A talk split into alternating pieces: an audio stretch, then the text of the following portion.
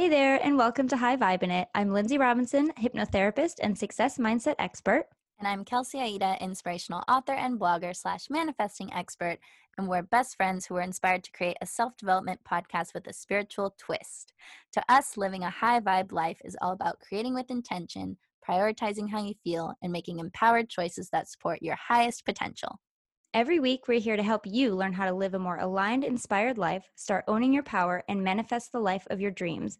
Visit highvibeinit.com to connect with us on social media and learn about more ways we can help. And don't forget to subscribe on your favorite podcast platforms so you never miss an episode. Now, we have a ton of value to offer you today, so let's dive in. Hello, everybody. Welcome back to High Vibe In It. Thanks for being here. We are very excited to introduce you to today's guest, and the topic being wealth magnetism, wealth embodiment, all things wealth, because we've done several conversations about manifesting more money and abundance and having a more prosperous attitude and mindset, but wealth, I feel like the word itself has a certain depth and weight to it, and it feels nice. So I really wanted to dive into this with Miss Jamie because she is the Slay Coach, otherwise known as Mama Slay, and she herself has built over a $1 million company, and it's growing, and she's growing, and she's awesome, and she's here to teach everyone how to do this stuff. So Jamie, thanks for being here. Thanks for having me. I'm so excited to be here with you guys and talk about one of my favorite things. Yes, we are excited to dive into this. I want to talk about first and foremost, for those that maybe are being introduced to you for the first time, let's get your origin story. Where do you come from? Who are you? And what makes you like thrive, I guess? Well, if you looked at me, you would not think that I'm from Louisville, Kentucky, barefoot and pregnant at 19. I do not fit in Kentucky. So my origin story is I'm a beauty school dropout. I have no formal education. I learned business in corporate America. I also learned business from a very powerful woman in the restaurant industry. I worked in restaurant management for years before I had a baby. And then I got pregnant, didn't want to do the restaurant thing anymore. I got pregnant at 19 and I was like, well, can't do hair because I have metal in my back and that hurts. And okay, I don't want to do the restaurant thing anymore because you work 60 hours a week for $30,000 a year because I have a baby now. So each step led me to, then I got the corporate job, did the quote unquote responsible thing because that's what you do when you're from Kentucky. You get married, you buy the house. I got engaged to the wrong person just because we had a baby together. And I was like, why am I in this abusive relationship? And then I bought my first house at 21 because I was like, that's what you do when you're a mom now. You know, like I wasn't going out to bars, and I definitely had a slut phase at 23 when I left my ex. Let's be honest. Let's be honest.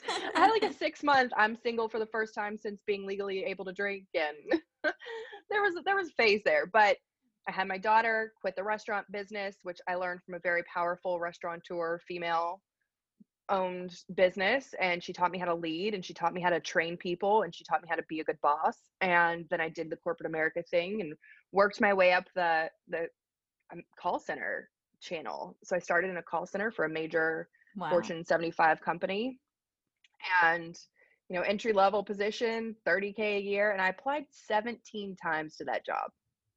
Wow, 17 times because it's the big corporation here in Kentucky. It's called Humana. I mean, it's a major insurance company all across the country, and it's a major employer here. And I was like, I've got to get on. They have benefits. I got to leave the restaurant industry. And so I did that, finally got on, worked my way up off the phones in like 9 months. And then four years into that business, that career, I was managing a call center of 500 people. I had 22 supervisors, 2 operations managers, and I revamped call centers. I came in there and I did the shaking hands and kissing babies thing, which, you know, in Corona, you can't do anymore, kiss babies or shake hands. But I went to my call centers and I gave them the kick in the ass and the love that they needed. And I took the worst performing call centers and turned them into the best performing call centers by loving the people, by nurturing the leaders there, by giving a fuck about what they wanted, by caring about them. And so I was the youngest, and I was much hated because I didn't run the conventional corporate rules. Like I didn't do the spreadsheets or the data or show up for the right meetings, or I didn't care. I cared about my people and how they performed, and I cared about how they felt, and I loved on them instead of worrying about all the silly stuff that I think goes on, the busy work that goes on in a lot of the corporate world. And then I had my son. So I was successful at that, had my son, didn't want to travel 20 weeks out of the year anymore. So I told my husband, what the fuck? I can't, I'm crying in an airport bathroom, pumping my tits saying, I can't do this anymore. I had just dropped off my newborn with a stranger. He was 12 weeks old, and I got on a plane and headed to North Carolina. And I was like, what am I doing with my life? And my public speaking background comes from corporate America, and training and education comes from corporate America. And then I started network marketing. I jumped into the Beachbody coach thing, and I outwardly looked very successful with that. I was on the market council for the state of Kentucky. I was a top rank that nobody cares about unless you're in that company. You wouldn't fucking know what I'm talking about. But I was in like the top 1% of the company, but I was only making like 30 to 60K a year. So it wasn't like rolling in the dough, you know what I mean? But I was able to stay home, and I learned online marketing and sales, whereas I had learned business management in corporate America. So people kept coming to me saying, can you help me with my business? I know you have so much business background. Can you help me? And I was like, okay, if the universe keeps sending me all these people that want my help, why am I not charging for this? Why am I not doing this work? Well, a lovely old imposter syndrome. Mm-hmm. I had imposter syndrome that said, you can't do that. You've only made $60,000 in your Beachbody business. No one cares. You're not successful enough. And so I put off doing that for a whole year. I wanted to. I looked at hiring coaches, and I was like, no, you're not successful enough. You can't do that. And then my daughter got infantile scoliosis. My third baby, my 4-month-old at the time, this was 3 years ago. We couldn't, my upline in network marketing started a GoFundMe, and that's the most humbling experience ever when, you know, someone says, here's your handout. And I'm like, don't get me wrong, I was grateful. And I received the money, and I was super grateful, and it went towards her medical bills. And I was like, is this my life? People are starting GoFundMe's for me because I can't pay my daughter's medical bills. I'm choosing my daughter's hospital that we go to based on the free hospital or the one, like we were either between, because no one in Louisville treats infantile scoliosis. So we had to go to Cincinnati or Lexington. And I was looking at doctors based on, oh, well, if we go to Shriners, everything's charity based, donation based there. So we'll go to Shriners. I was like, granted, he ended up being the better doctor anyway, so it wasn't like we were out of luck. You know, I wasn't like picking some like, you know, backwoods, you know what I mean? Like, yeah, sketchy doctor. He was the best doctor for her, but that was not my life. And so I was like, I have to launch this business I've been wanting to do. I wanted to create networking events for women that weren't business owners yet, because if you go to Tuesdays Together or Creative Mornings or what's another like really big name? I don't fucking know. You know what I mean? All those like mm-hmm. fancy networking events that are like, it felt very exclusive for people that had a business, because if you didn't have a business yet, you don't have a business card, you're going to feel like you're not included. You're going to feel like you're not a part of this club. If you're just a creative who wants to start a business, where can I go and learn? And so that's when the Slay Coach and the Chardonnay and Slay events were created. It was out of, I have to launch this business because no one's creating a charity case for me ever again. And then that was 3 years ago this month, last week, actually. So happy anniversary. I know. We crossed $1 million in our second year, and soon to be multiple million, and it keeps growing. So I retired my husband after about a year. Brought him home to run the company, and he had a 6-figure corporate salary, and now he runs the show. So wow. Yeah. Very cool. I'm like so with you when you say like that's what you do in where I'm from. I'm from Michigan, so different accent, but same deal. Like same idea. You get married young, you have kids young, you buy the house, you get a job in insurance. I can't tell you. It's either insurance or Pampered Chef. I feel like that's what they do. It's the only two. I love my family. I'm so sorry, but it's true. It really is, because I mean, before I moved to LA when I was 20, because I just couldn't stay. I knew from a young age I was supposed to get out, and I was like, I'm still so happy that I did, just because there's so much more in the world that we don't even pay attention to. We don't even look at, we don't even think about opening to it, because it's not what you do, right? So where are you now? I'm in Vegas, because my husband's job moved us. But I'm in like a suburb. Clients in Vegas.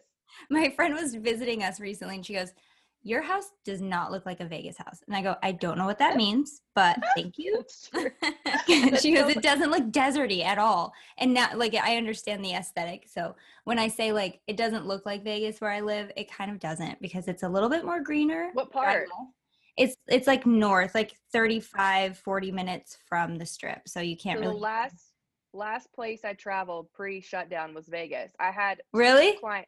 My marketing director just left Vegas like 2 months ago, and I had like 3 clients in Vegas. I love Cafe Lola. I go to Cafe Lola all the time. Actually, our coffee shop we're opening is based off of, inspired by Cafe Lola. How funny. So wow. I am a small town, big town girl, and Vegas is the closest city I've ever found to match what Louisville is. Louisville's actually quite bigger, but because Vegas is tourists mostly, but But Vegas is the only town I've ever been to where they say, where did you go to high school? I'm like, we all ask that here. It's I know, right? College. Totally. High school. Which high school did you go to? Yeah, that's so funny. But I love that you do come from, I mean, your background is so colorful. You've done so many things that didn't necessarily vibe with you, that didn't really work for you, that you were like, changing course, don't like this. And I think that's great, because we don't do that enough. We don't like give ourselves permission to change our mind or to move toward what feels better. And I will say, as a mom of 3 kids, I know the feeling of changing course, because you don't want to give your baby to a stranger. Like that is the reason I'm a hypnotherapist and sitting in this chair, because I decided that I didn't want a stranger to raise my kid 8 hours a day and go back to 60-hour work weeks doing something I did not want to do. So I think that you and I need to shout that from the rooftops more. And I think that you're doing a great job of doing that. Like, you get to decide, you get to change your mind. I love that you brought that up, because the real story here about that is we have to stop demonizing the pivot. Yes. We have to stop demonizing quitting as if it were failing. Like, sometimes the most powerful thing you can do is set a boundary for yourself to quit something that is not energetically serving you, and stop putting our energy and weight into making it mean something that it doesn't. I had this story of, well, you're ADD, you can't stick with anything for very long. And here I am 3 years later, still doing the same fucking thing and loving it every day. So, sorry, you're going to put an explicit on this. I'm sure you knew that. All of our episodes. You're good. If it's not the guest, it's Kelsey. Cheers. Yeah. Cheers for people. But yeah, like, we have to stop demonizing when people change their fucking mind. Like, you're allowed to change your mind a lot. Like, a lot. Like, until you keep fucking changing your mind and not making it mean. I used to make it mean, well, that's just you quit. You're ADD, you're lazy, you never stick with anything long enough, you quit. Stop putting that onto your identity, because it's not true. Now, if you're quitting because it's hard and you don't want to push yourself, and you're like being challenged emotionally or energetically to do more or show up more, that's different. But if it's because you genuinely fucking hate it and it's not you anymore, like, give yourself permission and own it. Own it unapologetically. Like, this is not for me, and I don't care what you think. I'm done. Like, and move on. Yeah. And I liked how in your story you went through all the different chapters and explained, this is what I learned from this one, and this is what I learned from this one, and this is what I gained from this one, because it's never a waste. It's never in vain. It's just sometimes we stay a little too long and we don't listen to that nudge of like, oh, this isn't for me anymore. Time to move on, you know? So I think that's really great. And everyone listening to your story, like, pay attention to that part. Like, it didn't just happen overnight. She went through all these different courses to learn what she needed to learn to become this person, to be able to manifest this life. Yeah. I mean, everything, and we can talk about wealth too in a second, but like everything that led up to this moment was the bracelets I sold that I made at home at age 10 that I sold at school to friends. Like, the lemonade stand that I had when I was a kid. It all was leading up to me being where I am. You can't always see it in the moment. And do you have any listeners or working a 9-to-5 still, or? Yes. Yeah, we do. For sure. Yeah. Okay, cool. So here's the biggest piece of information, or so I don't know if you guys follow the Champagne Diet, Kara Leva. So she's one of my best friends. That's who I was just talking to right before I got on here. And she was also one of my mentors, and we kind of mentored each other throughout the years. And she did the corporate thing for a long time. And she was like, girls, why are you so shameful or hard on yourself for still being in your corporate job? It is polishing you. It is molding you. It is teaching you. And there's so much talk around, like, that whole, there's a whole brand built around screw the 9-to-5. And I'm like, yeah, screw the 9-to-5. But also, if you've decided that this is, I'm not energetically ready to leave this yet, soak up every ounce of polishing or molding or education or experience that you can. Find ways to learn new skills in corporate America that might serve your new business that you're starting. Because when you can be grateful for your current situation, if you can't leave it yet, if you believe that you can't leave it, I believe anyone can leave anything, but, but if you feel like you can't leave yet, then how can you be grateful and soak up and learn? Because honestly, why I blew up so quickly, it wasn't just my network marketing experience. Why I blew up in the coaching world so quickly is because I did the legwork in my restaurant business. Mm-hmm. I used my experience as evidence of why I'm a big fucking deal. I used my public speaking experience in corporate America as why I was able to host events and speak to thousands of women in person. And I was like, no, wait, that's what helped me get over my imposter syndrome, was looking back at my entire life's experience and saying, oh my God, all of this is why I'm better than everyone else out here doing this work. So look at your life. Your life is your best testimonial, your best resume is not just your jobs, but like your life experience. And when you, one of the first things you said when you introduced yourself is, I have no formal training. And then you went through this whole story of how much training you have, but again, not formal. We didn't go to college and get a degree. You had life experience that takes you, in my opinion, so much farther because there's that human connection, you know? I'm actually like, and people hate on me for this. I'm actually anti-college. So I'm not anti-college if you want to be an anesthesiologist or a lawyer, or I get a lot of flack for having a very strong position about being anti-school or anti-college. I'm like, I'm anti-formal education for the sake of education. Yeah. Like following, you know, gone is the day of where our kids, and this generation, how old are your kids? Yeah. 8, 4, and 2. Okay. Just wait. Little. Yeah. I have a teenager. My husband's talking about like, well, we got to save up for college. And I'm like, but do we though? But do we? If they want to. It depends on what they want to do, yeah. My son wants to be a garbage man, so I don't know. Oh. My 4-year-old is a massive garbage man. My son went through that phase, too. Yeah, right? I don't know what it is. Garbage man. It's so funny. Big cool truck. Duh. Yeah. Hello.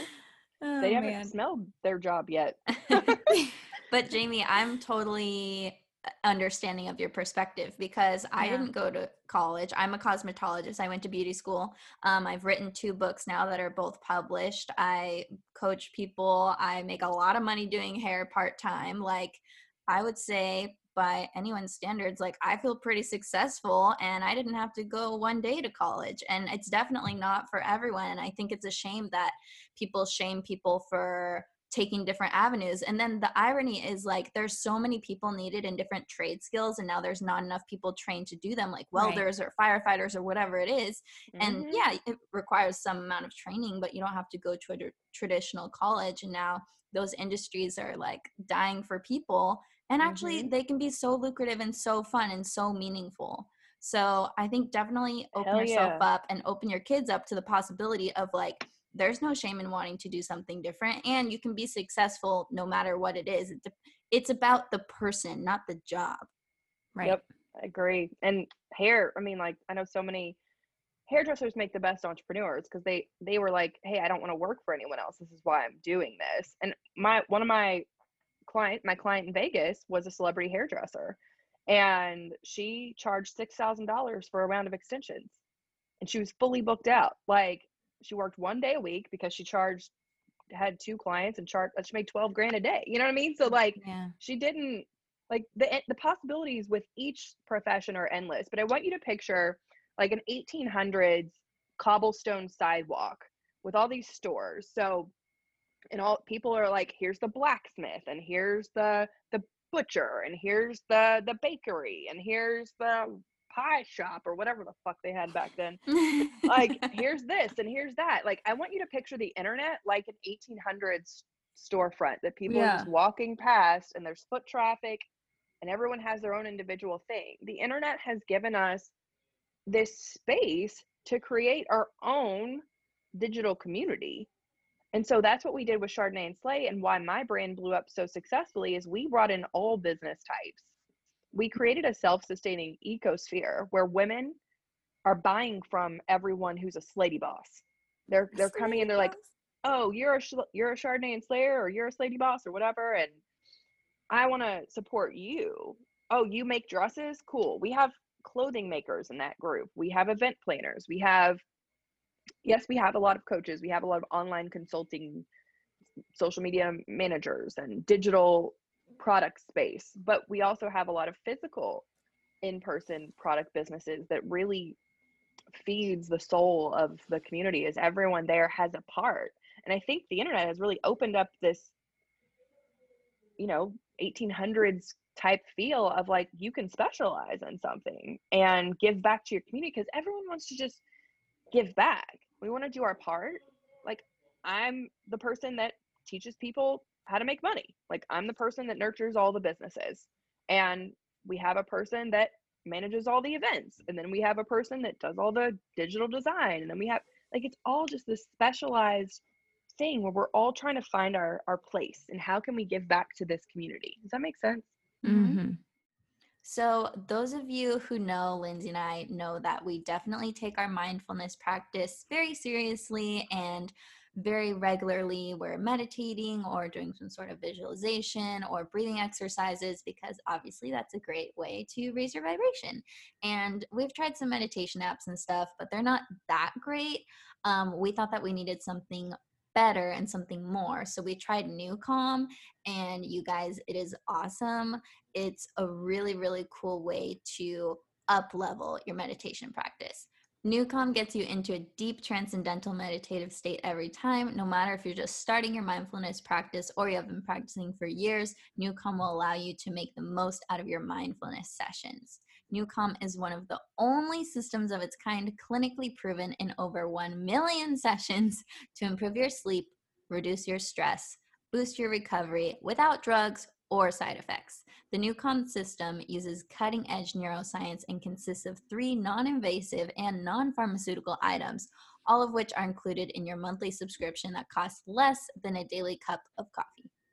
I personally love that you can use it almost any time during the day. I've used it a couple times, once in the morning when I felt like I didn't get enough sleep the night before, and I used it again in the afternoon, in that like afternoon slump when you feel your energy completely drained. I know I do. It's great to use that time to do NuCalm as well, because it kind of boosts you, it recovers you, it just feels great, and I'm seeing very, very, very good benefits already. So do what I did. Own the day with NuCalm. We have a special link set up specifically for our listeners. So if you go to vibinnucalm.com, get 50% off your 30-day subscription of NuCalm and their money-back guarantee. That's vibin, NuCalm.com, vibin, NuCalm.com. Yeah, it's like going back to the old, like, tribal living of everyone in the tribe has a gift. And that gift is something that they can not donate, but contribute to their little society and their little ecosphere. Like, some people are really great at basket weaving, and some people are really great at getting the berries that aren't poisonous, and some people are really great at hunting the food, and some people are good at taking care of the kids, and it takes a village. And it's great when you can really use your gift and express it in a way where other people can receive it, and everyone's doing that for everyone else. I feel like that's the way it's meant to be. And I think you can tell me what you think about this, but when people always say, oh, you have to like polish up your weaknesses and work on your weaknesses, I'm like, well, maybe your time might be better spent like actually cultivating your gifts and your genius, because that's where you can really thrive. Like, screw the weaknesses, outsource that shit. Like, what are you doing? Why be half-assed at everything when you can be great at one or two things, you know? I'm That's perpetually 5 minutes late. And I say that up front. I am always, hey, thank you for bearing with me. I'm always gracious that people are patient with me. But if I were to double down on like, oh, well, I'm late and I'm the person who, you know, who is always late or unorganized. Like, no, I hired someone to be organized for me. Mm-hmm. I don't even touch my project management software. My husband is my OBM and he sends me my to-do list every day. So I don't have to look at that shit. I don't want to. It's not my zone. Yeah. I'm good at everything, but I don't want to. Right. That's not my thing. So double down on your strengths, man. That's why if you have a village, hire people who are good at that skill set. We even have a weaver, by the way, in the group. That's great that I use that example. Not a basket weaver, but she weaves. She has literally start to finish. She has goats. She takes the Angora fur. She spindles it like fucking Rumpelstiltskin and shit, and then puts it on an old loom, an 1800s like loom, and weaves fucking scarves. Like wow. We literally have a weaver in our group. She's amazing. That's incredible. So let's talk about the wealth piece. So we've established going for what you want to do, pivoting is okay, doing your own thing is really cool. And then from there, what are some of the healing modalities or mindset shifts that you've noticed are most helpful in getting to that next level? First, we have to be okay with saying that we want wealth. Like, I don't know what the fuck happened in the 1800s, 1950s, wherever this rule came about that it's not polite to talk about money. This old school, why is it not polite to talk about money? It's like saying it's not polite to talk about your gifts. It's not polite to talk about how amazing you are. It's not polite to talk about your talents. It's not like, well, if you talk about money and you have more money than someone, you might make them feel bad. The fuck? Like, yeah. Why don't we just heal them so that no one feels bad when talking about money? And so with being the person, so the book I'm working on is called Attention Whore, because everything says, look at me, you know, like my whole brand is all about grasping attention. But part of that is when you talk about wealth, you are going to repel people, or people will come flocking to you. So it's a double-edged sword of, I mean, I was at a networking event right before the shutdown, and it was like, I asked her like what she sold her magazine for, because she had a local woman had a magazine and she sold it. And I was like, cool, what'd you sell it for? I want to know, because I'm building a magazine. So how much can I sell that shit for later? You know? And I was like, it's like, oh, you can't ask me that. I was like, she was like so offended, you guys. And here I am thinking I'm in a safe space talking to other business owners, talking about money. But I was like, wow, it's deep. It runs deep in the programming of talking about wealth is bad. I'm like, but why? Why did someone decide that you're only valuable if you have money? And if you don't have money, then you're not valuable, or you're not allowed to feel really good about money if you don't have any of it. Like, why did we start assuming that all poor people are angry at rich people? And when did poor people start being so angry with people that had money? So there's this huge, like we were talking before the call, there's this huge, deep ingrained, it's never really about money. It's about inadequacies. It's about validation. It's about self-worth issues. It's about generational trauma that's being passed down, and generational lack that's actually changed the DNA that's been passed down from your ancestors to you 8 generations up. Has, you know, think about our grandparents that went through the Great Depression and experienced extreme lack. And, you know, we might've had that poor grandma the poor grandma who went through the Depression as a kid and saved every Ziploc bag. Every cereal box was reused for something. Everything had a purpose, not in like a hoarding way, but she reused everything. And my mom still to this day reuses old cereal bags, like as if it's a fucking Ziploc bag. I'm like, what the fuck? I mean, don't get me wrong. She does it now because she's trying to save the planet, and I applaud her for that. But like, if you're doing it because you don't want to, like, you can't afford a Ziploc bag, like, let's talk about how we can get you some more money. You know, like, there is so much money out there in the world. And if you look at money as energy, and if energy is always expanding, then money is always growing. Why does our economy keep growing and growing and growing and growing and growing? Why does the stock market keep growing and growing and growing and growing and growing? When the Big Bang happened, it was an extreme amount of energy that set everything on this.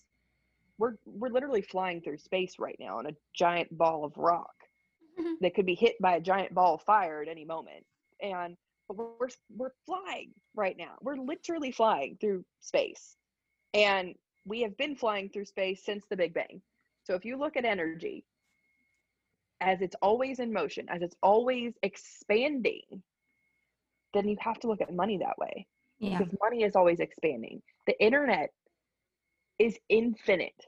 Like, it's like the fucking universe out there. It is always expanding. Opportunity is expanding. It means little towns, like the 1850s towns I talked about on the internet, there's an infinite number of real estate that can be picked up on the internet.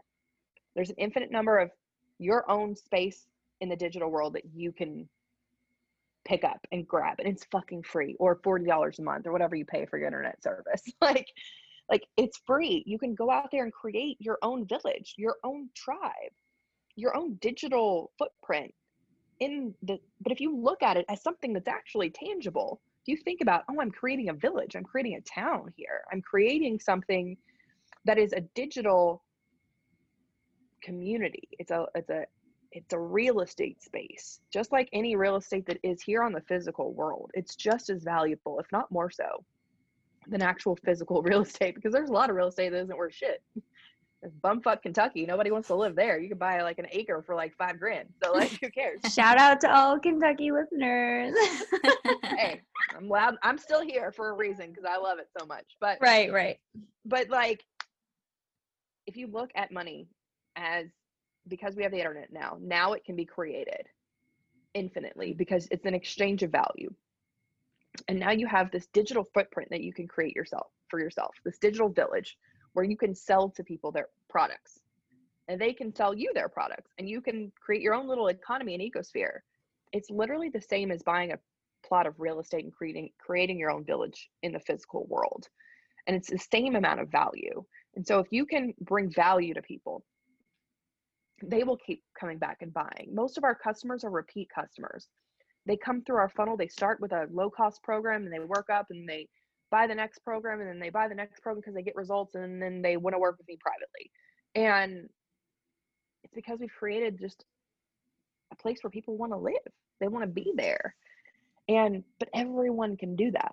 Everyone can create that or be a part of that, because not everyone wants to be the leader. You know, not everyone is born to be the mayor of a town, you know, but everyone has a chance to be a part of the digital currency space that is going on in the world, whether you're creating digital products, info products, which is like a $70 billion a year industry, or if you're selling your physical products on the internet.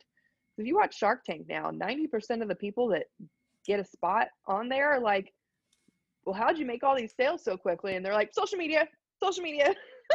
They have a physical product, but they're like, we went viral on TikTok. You know what I mean? Like, they're selling physical shit, but they're using this digital footprint that they have created, this community, this space that they have built for themselves.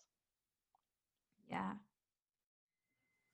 We want to take a moment to introduce you to another one of our awesome sponsors, BetterHelp, which is a platform that connects you online to therapists and counselors who are certified, trained, professional, awesome human beings who can help you to achieve more happiness or help you get unstuck, help you with your anxiety, your depression, whatever it is that you feel like you need support with in your life. There are therapists on BetterHelp who probably specialize in supporting people in this way. It's really cool because you can start communicating with your therapist in under 48 hours. They have a broad range of experts available, which is really cool because even if there's not someone locally available that specializes in what you need, chances are there's someone on BetterHelp who can help you.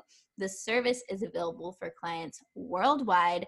You can log into your account anytime, send messages back and forth to your counselor. You'll get timely and thoughtful responses. Plus, you can schedule weekly video or phone sessions, so you won't have to sit in an uncomfortable waiting room as with traditional talk therapy.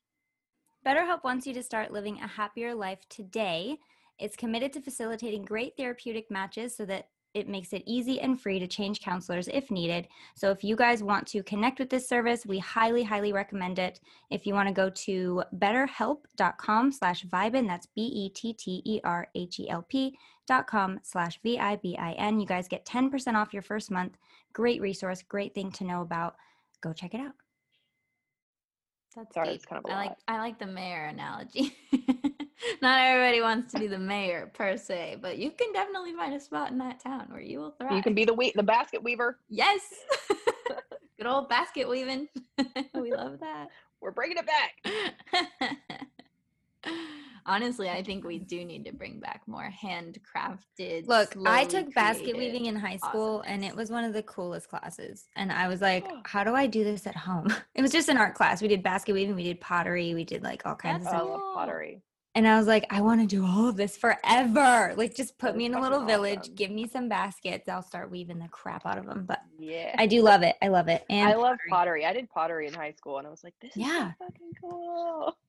Where's the giant oven? There's a $30 like pottery wheel at Walmart for kids. And I want it so bad. I might just get it for my kids. So you're going to tell me you had it and it was great. Cause I'm always scared to buy those things. I know, but you know. Return policies are there for a reason. That's true. I need you to tell me. Change your mind. Return the thing. Live your life, girl. Okay. So I have a lot. Kelsey, where are we at in time? Because I have a really good question, but I kind of want to save it for the Patreon. Well, we have like 13 minutes. So let's keep going and then keep going for a few more minutes. Okay. So what is the first question, I guess, that you tell people if it comes out this way? I always love asking questions. Let's turn inward more. Let's ask ourselves some more questions. Let's ask why not. Let's ask what's possible, why we feel a certain way. So do you have a question that you would encourage people to ask when they're beginning to change their money story or where the desire is to change what's going on with money? Where would you start? My favorite. It's a series of questions and I ask it all the time. It's one of my favorite, I think most powerful little coaching series. And I give it away for free. It's on my podcast. It's not like something that's like some top secret. Oh, but this is one of the most powerful things that you can ever ask yourself. So I want you to picture someone you look up to deeply, a celebrity, someone you look up to that has a lot of money, that's successful. It doesn't have to be a celebrity. It can be a business owner or whatever. You know what I mean? Everyone feels like an influencer or celebrity now that has money that's on the internet, but someone that you look up to, that's fucking just like the epicenter of your queen, your goddess. I use Beyonce because I feel like everybody relates to Beyonce, no matter your background. People are like, oh, she's Beyonce. I get it. She's goals. Like, she's just goals. Like, that's it. She's goals. Yeah. I'm Lady Gaga is my mother and Dolly Parton is my grandmother. So that's I'm the purple Dolly. And so I always ask people because the answers are always the same. And so if you can ask yourself, do you believe in a higher power? The answer is almost always yes. It doesn't have to be God, but almost everyone I talk to has some form. There are very few atheists that follow me. So like they believe in some form of spirituality or a higher power or God or religion or whatever. And like, okay, cool. You believe in a higher power. Do you believe that higher power created us all equally? Like in his image, her image, God's image, whatever, the universe. Do you believe that we were all created with magic? And they're always like, yeah. We're all God's children or whatever bullshit they say. Yes, we're all created equally. Well, it's not bullshit. It's true. But like whatever little phrase you use to say, yeah, we were all created equal. We're all like equal citizens of this universe. And we were all created with magic and talent. Because you tell your kids that, right? Like we were all created equally. You have unique magic. I'm like, okay, cool. So do you believe in free will? Do you believe that that creator created us equally, but also gave us free will to choose? People are like, yeah, I could kill my husband tomorrow if I wanted to. Great example. So, while I say that, when I have like the perfect saint of a husband, he's amazing. But like, yeah, you have the free will to do anything or say anything or think anything that you choose. You have free will. So we believe in free will. So we have agreed on some things here, right? We have agreed, 1, that you have free will to choose your thoughts and your actions. 2, we were all created equally, right? We were all created equally. We can choose our thoughts and actions. So then I'll ask, why are you choosing to believe that you are somehow different or separate or not created with the same magic that created Beyonce? Why are you choosing to believe that she is separate or better than you? Why are you being an asshole to yourself?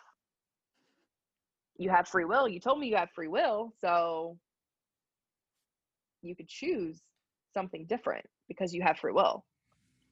These are the thoughts you have to have. No one is telling you you have to have those thoughts. And those are the only thoughts that you can think, is that I'm not magical. And you were created with the same magic that created Beyonce. You had the equal amount of magic that created. It's different magic.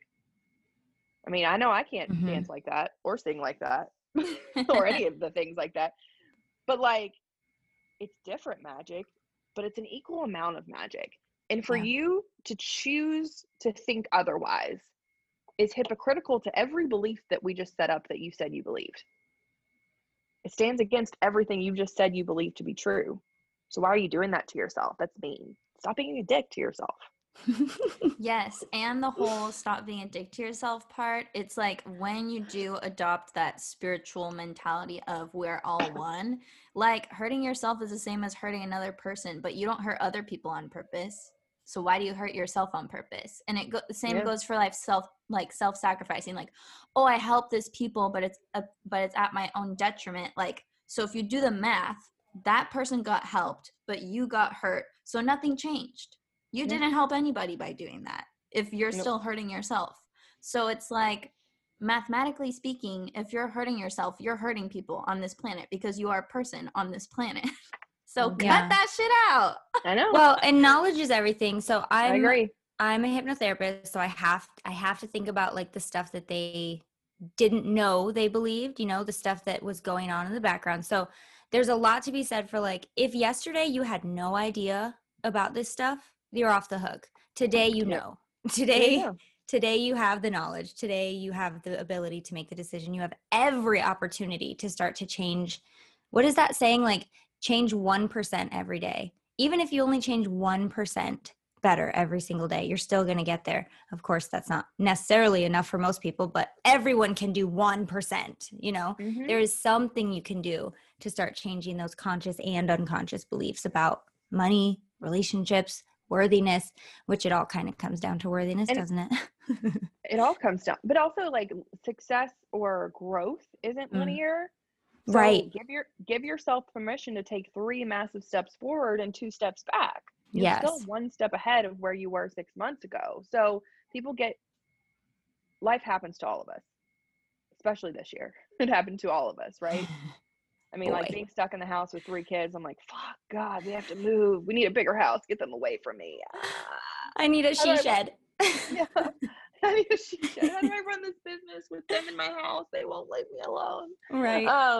So we all have life that happens to us, but how we respond to it is all different. And so if we're all going through equal amounts of shit, just different shit, but equal amounts of shit, what separates the top 1%? It's the ones that keep going. So how do you keep going? When you fall down, the successful, quote unquote, people aren't the ones going into the guilt shame cycle of, well, I failed, I fucked up, I dropped the ball, and now it's too late. No, it's not. Yeah. You didn't fuck it up. You can't fuck it up. You can only fuck it up by staying there. Down. You're not going to help anyone by staying down and feeling bad for yourself. Like, oh, well, I fucked it up, so now I guess I'm just here. I can't grow anymore. I can't, like, I used to use this in a fitness coach world. Like, you ate a whole tub of ice cream. Well, fuck it. I'm just not going to work out tomorrow because I just ate a whole tub of ice cream last night. well, I've already ruined my whole week. I'll just start again on Monday. Yeah. Like, how many times do people wait till Monday? Right? What is that? Or like the magic 2021, when that hits, it's like everything is going to be fine. No. But there is a certain amount of energy, like fresh slate, clean slate energy that comes from the start of the week or the start of a new year that can have some kind of power, but there's no magic fix. There's a trick we do in hypnosis where if you want to quit smoking and somebody comes in and they're like, oh, I smoked a pack. I tried to quit. I smoked a pack. And be like, you only smoked a pack? Great job. Like, it's only one pack. Well done. So that's only one tub of ice cream. Good for you. Right? True. It's so true. And I'm like, it's all about perception. Come on. Well, people will do that in business with their launches. And they're like, I only got 25 people in my launch. And I'm like, only? You got 25 people. I know. I'm like, that's 25 humans that you get to help. That's awesome. Yeah. Well, my last launch was 50, and life happened this time. Get over it. Feeling bad for yourself because you didn't show up the same way you did last time. What can you take to the next launch that you learned this time? People don't give credit to nature and the natural ebb and flow of life. Like, your business is going to have seasons. That doesn't mean you did something wrong. It doesn't mean it's not working. It's just how nature works. Sometimes the leaves fall from the trees. Sometimes the leaves grow on the trees. Like, nature applies to all areas of life. Sometimes your cat eats the leaves on the tree. We call her the WAP kitty, the wealthy and paid kitty. Oh my gosh. But she eats my money tree, so she's like the richest cat in the world. So. She literally eats my cats have not eaten my money tree. It's in a place they can't go though, so that's probably why. It's still thriving. It's just got cat little nibbles all over it. Maybe that's luckier. Maybe. I know, I was like, that's probably what cats are meant to do. That's probably what the plant is there on this planet to be. And in being in a store, you know, maybe it's meant to feed cats. I don't know. If you guys are like, why are they talking about money trees? It's because you need to go on our Patreon so you can see our actual money trees instead of just listening to us. So that's where the video is, in case you're wondering how we got started on money trees. Jamie is showing us her lovely nibbled up money tree, which apparently is still performing great for you because you have plenty of money regardless of the nibbled up leaves. I get a new one every year. I try to get a bigger one every year symbolically. I'm like, is this bigger than last year's money tree? You can also see my purple teacups. I love it. I drink tea. Hi, tea.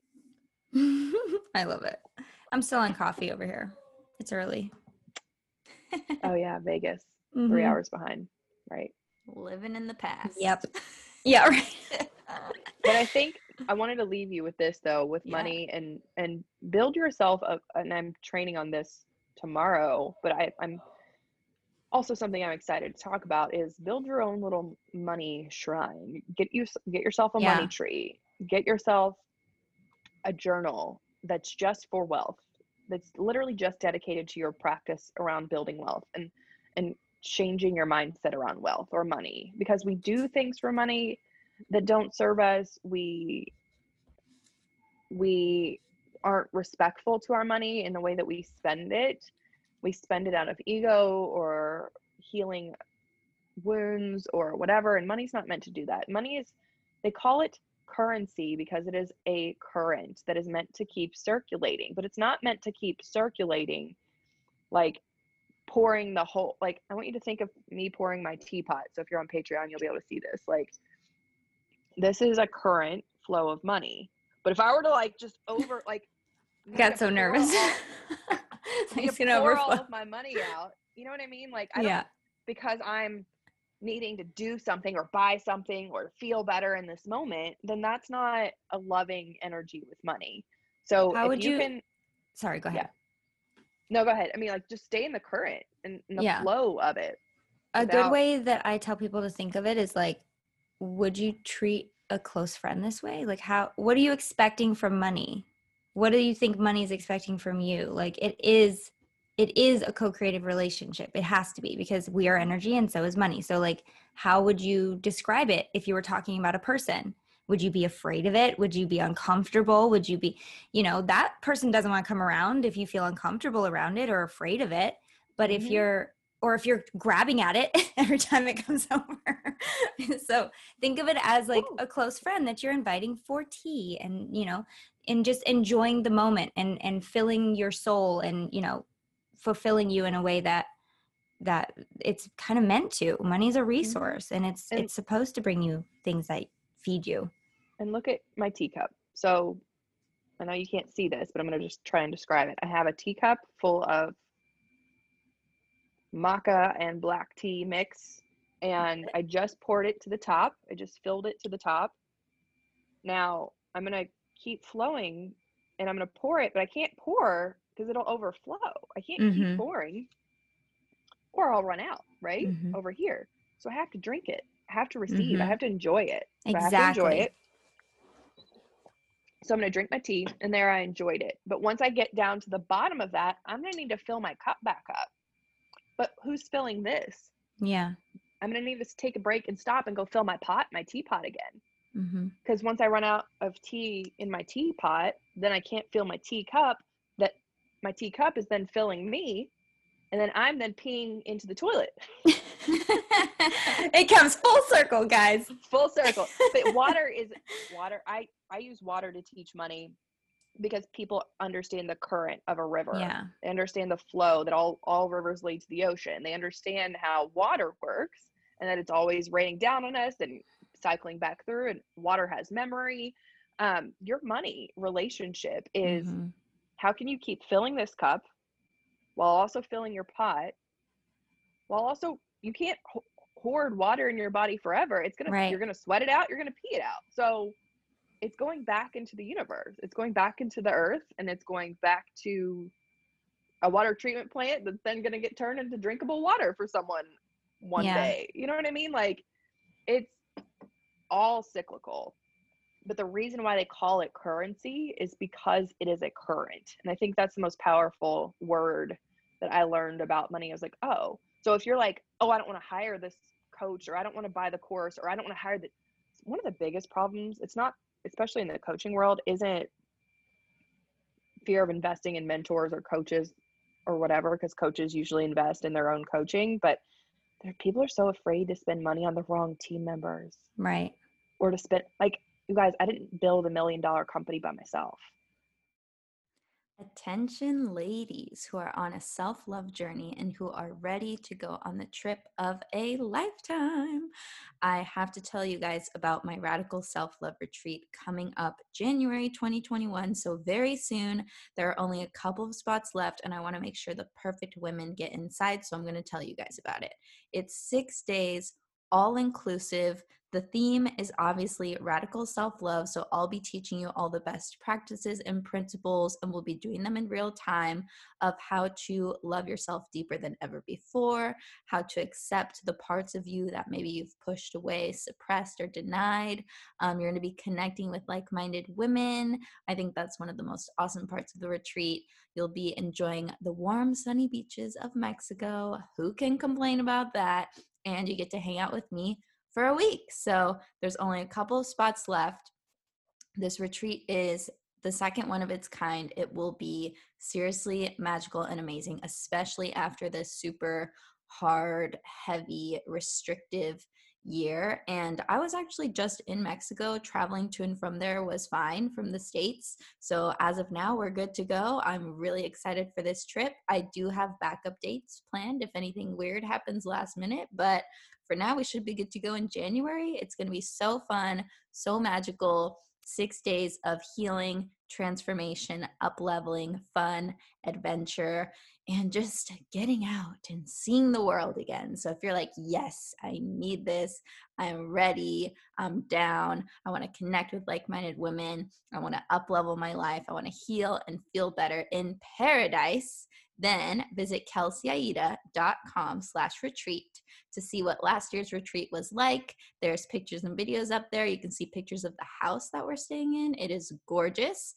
And you can also apply there. So go to kelseyaida.com/retreat. Apply today. We'll hop on a little video call and see if it's a good fit. There's only 2 spots left, so hurry, hurry. Like hiring people, letting go of control of their baby, of like, trusting other people to serve their business. But it's also like, oh, am I really paying my publicist $6,000 a month? You know what I mean? Mm-hmm. Like, instead of saying, I am grateful that I get to pay my publicist $6,000 a month. Yep. Does that make sense? Like, there are so many people that led me to this moment. And it wasn't just my mentors or coaches, team members, paying them well, bonuses, like being in an energy of the biggest, scariest thing I ever did was summon a sleigh, spending $100,000 on an event. That was like not knowing that it would come back to me, mm-hmm. like just trusting.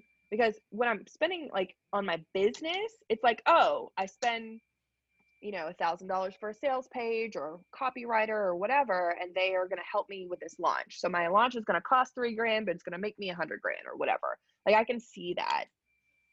But with someone at Slay, it's like, I'm spending money on something that's not a tangible return. Does that make sense? Mm-hmm. Right. Mm-hmm.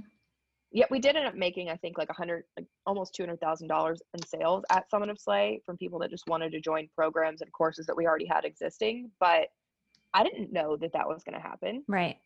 Like, I'd never hosted a big event before. So I was like, well, we're spending $100,000. And yep. By trusting, you allowed the universe to do some badass work. So there you go. That's the moral, I think. You got to let go of your money. Gotta let go of your pee. Yeah, because what I'm hearing from you, to synthesize all this into one sentence, is like, money needs to flow. Money is meant to flow. It's not meant to be hoarded. It's not meant to be all thrown into one place. Like, if you're attracting wealth, that means you have the privilege of like delegating where it's going to go. You get to direct the currents. You get to dig the holes where the water needs to flow next. Yep. And like, why wouldn't you want to have that amazing responsibility of distributing the wealth? Yeah. A wealth distributor. And at each level of investing in myself, it gets not easier. I just get better at like trusting myself and realizing that, yep, this is going to feel a certain way. I'm going to allow myself to feel it for a minute, but I'm going to shift those thoughts. I'm going to actively work on shifting those thoughts and trust that it's coming back. Were there investments that I've made that haven't come back to me? Yes. I've invested in some weird shit, like a Facebook Messenger bot, and like, I've invested money in like Instagram growth that didn't work out. And it was like giveaways, and I've had a ton of it, quote unquote, bad investments. I've had bad mentors, quote unquote. They weren't bad. It's just, I don't believe it. Not a good fit. Yeah. Yeah. I've made bad investments, quote unquote, but none of it was bad. You can't fuck up money. If you can understand that you can't, if you look at, oh, I invested something in a mentor that wasn't a good fit, or a team member that, this is a big one for people when they're starting to scale, oh, a team member that wasn't a good fit. I spent all that money on her and they didn't work out. I'm like, money, the universe doesn't care how you release the money. It's going to send it back to you if you are in the energy of receiving. Doesn't matter how you let it go. So but if you close that off, you become closed, you stop letting money flow because of that experience, the universe is going to stop sending it to you because you have just cut off the flow of your current, your water flow, your money flow has cut off because you got traumatized and you said, I'm not going to hire again because this girl was a bitch, or this coach was a bitch, or she didn't get me the results, or whatever. Like, whoever you're cutting yourself off from, guys, then every single person I've known that has quote unquote made it has made really shitty investments, and they still kept investing in themselves. You gotta release money to receive it. Gotta risk it for the biscuit. That's what Jeffrey always says, my boyfriend. Risk it for the biscuit. Gotta risk it for the biscuit, girlfriend. I like it. It's a good motto to live by. So where can people learn more about you? I just love you to death. I think that everything you've been saying is exactly what people need to hear, especially right now. So where can people learn more about how to work with you and what you offer? You can find me at slaycoach.com with my high tea. Is that tea caffeinated? It is. It is caffeinated, and I feel great. Oh, good. So I drink a lot of tea. I kind of cut out coffee this year because I was having like dizzy spells with it, and raced heart rate and stuff. So You can find me at theslaycoach.com. We are actually, I've only mentioned this once before, and I haven't mentioned it to my audience yet, but why not tell you guys? We are rebranding Chardonnay and Slay. So we, my husband's so pissed. He was like, we paid $2,000 for that trademark. I'm like, sorry. So we are rebranding to Slady Boss for the events, if we ever get to have events again. So our networking events will commence whenever COVID lets us, but it's going to be Slady Boss. The community is going to be Slady Boss. A new Instagram page, the podcast, everything is going to be Slady Boss. We want it to feel really inclusive, even for my sober friends, because we've had podcasts on sobriety on Chardonnay and Slay. And I know I have so many friends that are either on a sober period or a sober journey. And I was like, Chardonnay and Slay was originally meant to make people feel comfortable in a networking setting. Cause like, just, I wanted it to sound laid back, like have some Chardonnay and come learn how to slay with me.